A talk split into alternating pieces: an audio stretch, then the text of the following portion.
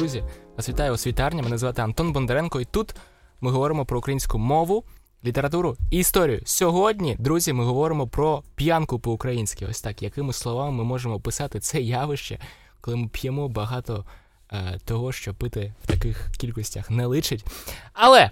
І потім ми почитаємо Івана Котляревського і кілька слів е, ще про Котляревського від Івана Франка, і це буде все. Але, друзі, якщо ви були уважні, то ви помітили, що я припустився першої помилки. Власне, я сподіваюся, що і останньої, але одної помилки я припустився. В українській мові немає слова п'янка. Та? Е, ми маємо слово п'янкий, е, тобто хмільний, такий, що п'янить, наприклад, п'янке шампанське або п'янкий трунок. Трунок, до речі, це гарне також слово, означає алкогольний напій. Але п'янку ми називаємо пиятикою. Та? Пиятика це, власне, коли ми багато п'ємо, а велика пиятика це буде українською мовою дудліш від слова дудлити. Тож кілька прикладів з е, з цими словами. Почалася пиятика, та пиятика, що робить із чоловіків подурілих хлопців, або подурілих дурнів, я б сказав. І друге, другий день дудліш у хаті тривав. Щодо іменників, друзі, то тут е, тут і все. Власне, їх не так багато в нашій мові. Пиятика, дудліш. М, та. От щодо дієслів, тут цікавіше, тут же їх є ціла копиця. І так, можемо казати, що ми не тільки п'ємо, власне, пити це, знаєте, таке загальне, типу. П'ємо каву, п'ємо чай, п'ємо воду. А коли от так ми ми дудлимо, власне, та, то можемо сказати, що ми дудлимо, а можемо сказати, що ми цмулимо. А? Цмулити це цікаве слово, бо має два значення: це або е, багато пити чогось е, алкогольного, та, цмулити е, вино, цмулити пиво, або друзі, так захланно, пожадливо пити, або друзі, цмути може означати насправді повільно і з задоволенням пити. Цмути каву, наприклад, або цмулити е, коктейль, та? ну, вино, власне, також, якщо помаленьку, такою маленькою цівочкою, знаєте, цівка. Знаєте слово цівка, правда? Цівочка це наче струя, струйка. Та? Е, Далі слова, друзі, хлистати. Хлистати або жлуктити, або лигати це все слова. До речі, ви можете часто їх використовувати як до питва, власне, як до напоїв, так і для так і для їжі. Та? Хлистати це означає захланно, ненажерливо, пожадливо пити або їсти. Та? Те саме жлуктити те саме лигати, як їсти, так і пити. Власне, можемо ще сказати, перехиляти. Та? Він хильнув, е, він добре, або він ні в року хильнув, та? він багато випив. Е, Перехиляти чарку, перехиляти пляшку, е, перехиляти шкалик. Шкалик це як маличка, невеличка чарка. До речі, зі словом чарка мені пригадалося пригадалося е, доволі рідкісне слово чаркуватися з кимось. Та? Чаркуватися, або ми зачаркувалися, це означає, наче ми вдарили е, чарками. Та? Ми цокнулись. І пам'ятаємо, друзі, що ось чаркуючись, ми кажемо будьмо. Ось так. Будьмо. Далі ще кілька слів, це не все. Власне, тягти. Е, Тягти може бути. Може бути ще втерти. Він втер там цілу пляшку горілки, наприклад, да? або він потяг цілу пляшку, пляшку горілки, і, зрештою, смоктати. Та? Смоктати, а хто е, багато смокче, той пляшку смок. Це вже такий собі новотвір від Антона.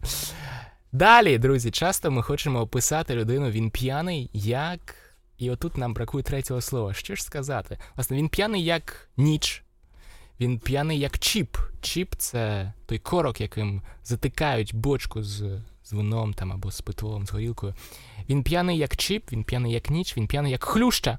Хлюща це злива, це е, рясний, е, великий дощ потужний. Та?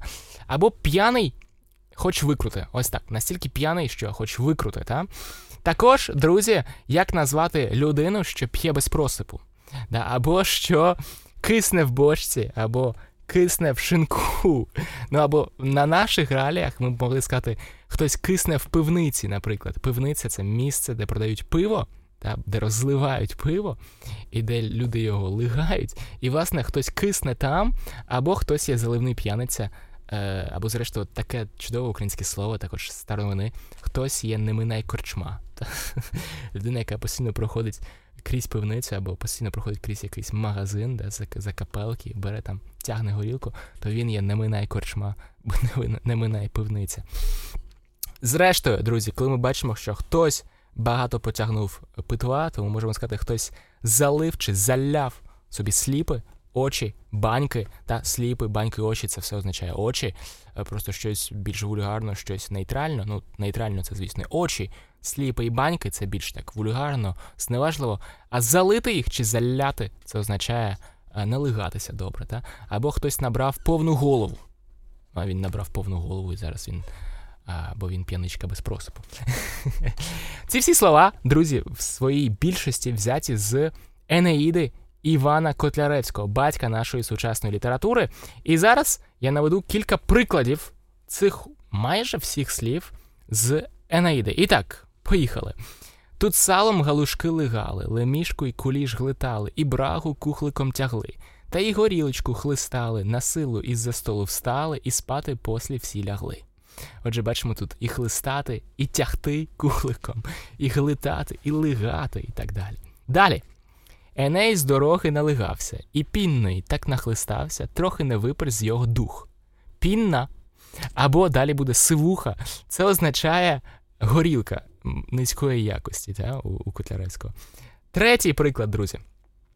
Бо їх накликали гулять жінок, та? де чоловіки їх гуляли, медок сивушку попивали, без просипу на ділі сп'ять. Ось так, без просипу вони там кисли у горілці, у сивусі. І останній приклад. Абахус пінненьку лигав, із Ганіменова пуздерка, утер трохи не спів відерка, напився і тільки що кректав. Отак. Пуздерко, друзі, це дорожня скринька, та, ну, або бочка. А ганімет, нагадую усім, це виночерпій богів. Та? Були собі бої, боги в грецькій, ну і в римській, звісно, латинській міфології.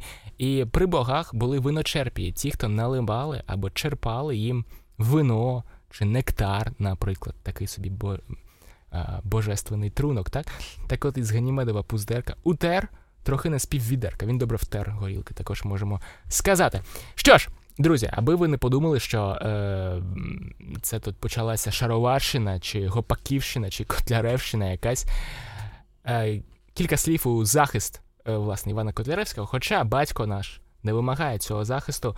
Е, Власне, ми завдячуємо е, Іванові Котляревському е, нашу сучасну літературу, тому що він перший автор, який е, почав писати живою українською мовою. І так він писав Енея, це доволі бурклесну поему, яка виставляє Україну у власне українців або козаків не в дуже гарному світлі, як постійних п'яничок і так далі. І про це, власне, ось цю критику Шароварщини, це насправді не те, що з'явилося кілька років тому. Та е, про неї почав говорити чи не перший панько Куліш ще в 50-х роках. І він був доволі злий на Котляревського за власне за його Енея. Е, розпутника Бахура і п'яницю. Але, друзі, от слова Івана Франка, який написав е, вірш Іванові Котляревському. Набагато пізніше, вже десь за 50 років, це середина 80-х.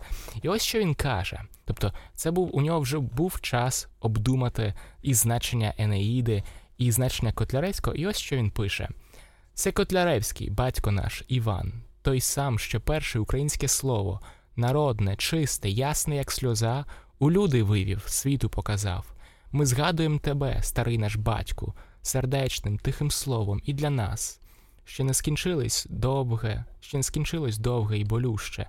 Енеєве блукання не пройшли ще ми всього того пекла, що огнем очищує всі слабості духові.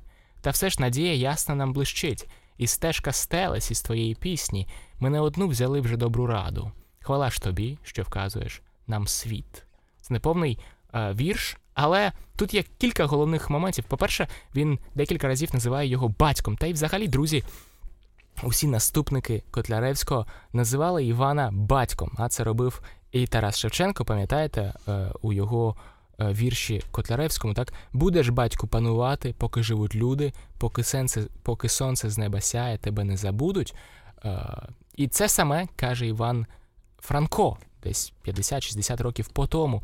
Це перше. Він, отже, зауважує на тому, що він перший вивів у люди народне, чисте, ясне, як сльоза, українське слово. Але також от тут і другий момент доволі важливий, власне, який перегукується з сюжетом Енея, так, про мандри. І він каже: Шевченко пише цей вірш наприкінці 19 століття, коли Україна ще не має своєї державності, а розділена, розтерзана між е, Польщею так, і е, Російською імперією, і, ну, і Австро-Угорщиною. І, власне, ось що він каже: ще не скінчились, ще не скінчилось довге і болюще Енеєве блукання. Ну, типу, ми ще е, не закінчили наш шлях пошуку, наш шлях до об'єднання, так, і до створення своєї самостійної незалежної держави. Ще не пройшли ми всього того пекла, що огнем очищує всі слабості духові. І як Еней постійно власне, втративши одну батьківщину Трою, яку спалили, як скирту гною, так, шукав іншу батьківщину, що нею стала Італія. Такий народ за часів Івана Франка, український, по обох боках насправді шукав е, своєї нової батьківщини, власне, свого об'єднання. І він каже, що ми ще не пройшли того пекла, що огнем очищує всі слабості духові. Але, друзі, отут. Е, зрефлексуємо на нашу сучасність. Так, Ми зараз в цей момент проходимо те пекло, що огнем очищує всі слабості духові. І цей момент надзвичайно цікавий, тому що ми бачимо, як вірш, написаний наприкінці 19 століття, реферує власне до початку 19 століття, коли писав Іван Котляревський, так? але також реферує і на наш час. І він настільки ж актуальний і нашого часу, коли ми все ще наче то Еней мандруємо, так, і боремося за свою незалежність, за свою батьківщину, за свою землю, і проходимо, певно, як е, мало хто е, раніше, так, е, в нашому народі, крізь пекло, що огнем очищує всі слабості духові. Ось так, друзі, е, такий власне подкаст почали з чогось доволі смішного і жартівливого, і і приємного спиятики. Закінчили про про нашу війну, про наш час. Але це все е, моменти літератури, і бачимо, як чудово література поєднує ці речі, як література живе, як вірші живуть крізь віки своєю актуальністю. Дякую вам за.